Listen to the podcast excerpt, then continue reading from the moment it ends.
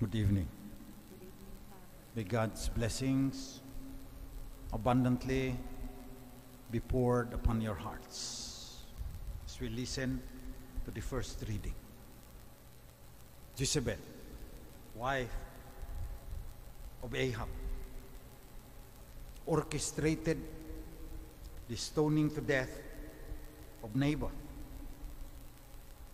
He did not want to sell his vineyard to the king. He did not want to exchange it. The king wanted it. So his wife, Jezebel, wrote letters saying, accuse him of blaspheming, cursing God and king. So they stoned him to death. And Ahab took possession of his vineyard. Napakasamang tao. But suppose, you were the wife of Naboth, or his son, or one of his children. What would you have felt? It's natural to seek revenge, to resent. But then, we go to the gospel. I say to you, offer no resistance to one who is evil. Turn the other cheek. Lagi tayong sinasabi. When someone strikes you on your right cheek, turn the other one to him as well. The main point, of course, the gospel, telling us to forgive. We will never find our identity in Christ if we cannot forgive. So first of all, if you have not forgive, forgiven anyone yet, ask yourself this question. What do I gain by stoking the fires of resentment, of anger, the desire for revenge? So naglalagablab na yan. Dinadagdagan mo pa ng ano yan, ng dried twigs. I could easily understand because when I was young, pagtataniman ko talaga yung nanakit sa akin. Natural. Sa Cordillera, meron sila dyan. They don't forget. When I was still seminarian in Cavite, family feud. Parang yung mga Maranao. Doon din ako sa Mindanao lumaki. May rido sila doon. No forgiveness. But we, hearing the gospel today, first question, what do I gain if I stoke the fires of resentment? Kung palalakihin ko yung galit ko, anong mapapala ko? Madali, sabi ng psychologist. Ang mapapala mo, high blood pressure, insomnia, stress, ganyan ang mapapala mo. Samantalang, himbing na himbing ang tulog noong gusto mong paghigantihan. Pangalawa,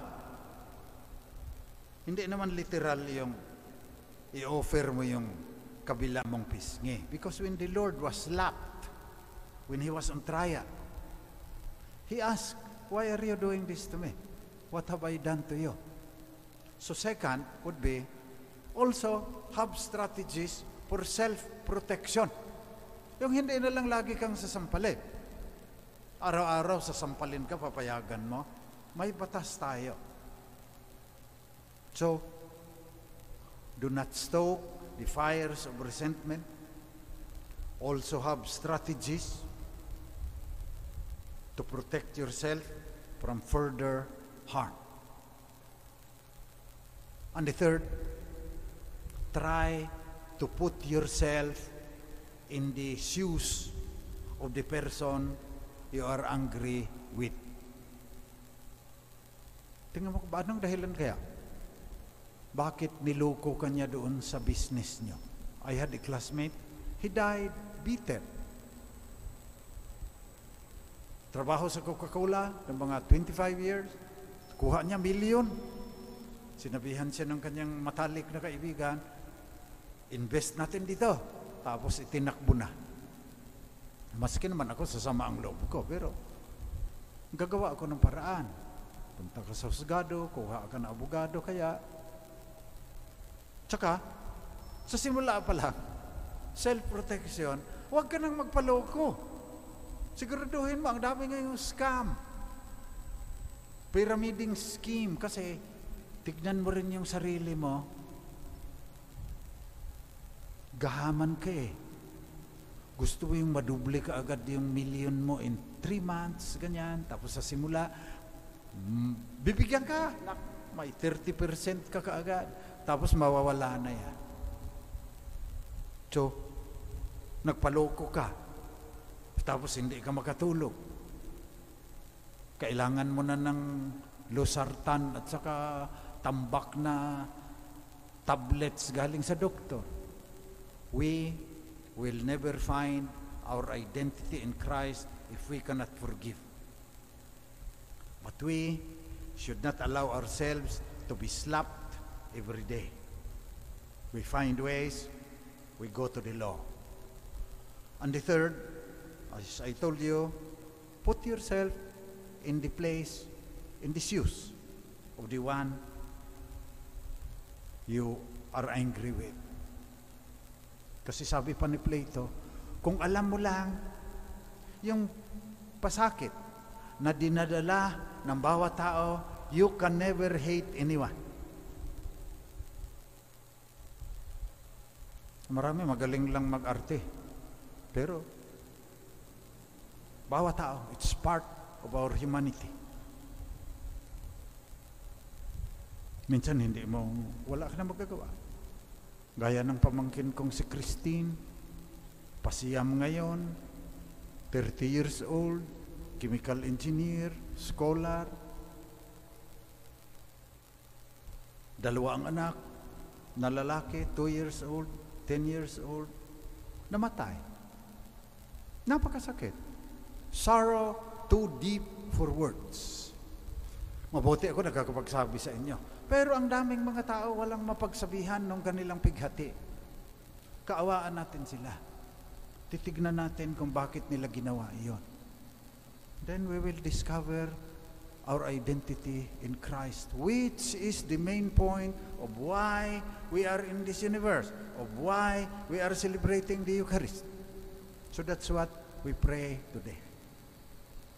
We pray for all those who are sadists, who have mental health problems, nananakit sila sa social media. Pero ikaw naman, hindi mo naman kilala, huwag kang mawalan ng tulog na dahil kung ano-anong pinagsasabi ng isang tao na may mental health problem naman, na hindi mo naman kilala, block mo ka agad. Nagpapahirap ka ba lalabanan mo, eh, may sira nga yun, mga troll, yung iba binabayaran, may sira na, binabayaran pa na manira para magagalit ka. Bawat galit mo, bawat answer mo, kumikita yan sila. So hindi na yan kailangan ng forgiveness. Hindi mo naman kilala eh. Blood pressure, insomnia, ano-ano pang sakit mo, kung ano pang mga supplement ang iniinom mo ngayon, baliwala yan kung nagngangalit ka. To discover our identity in Christ by being a forgiving person. That's what we pray in this Eucharist, as we listen to the Word of God and as we share in the one bread and the one cup.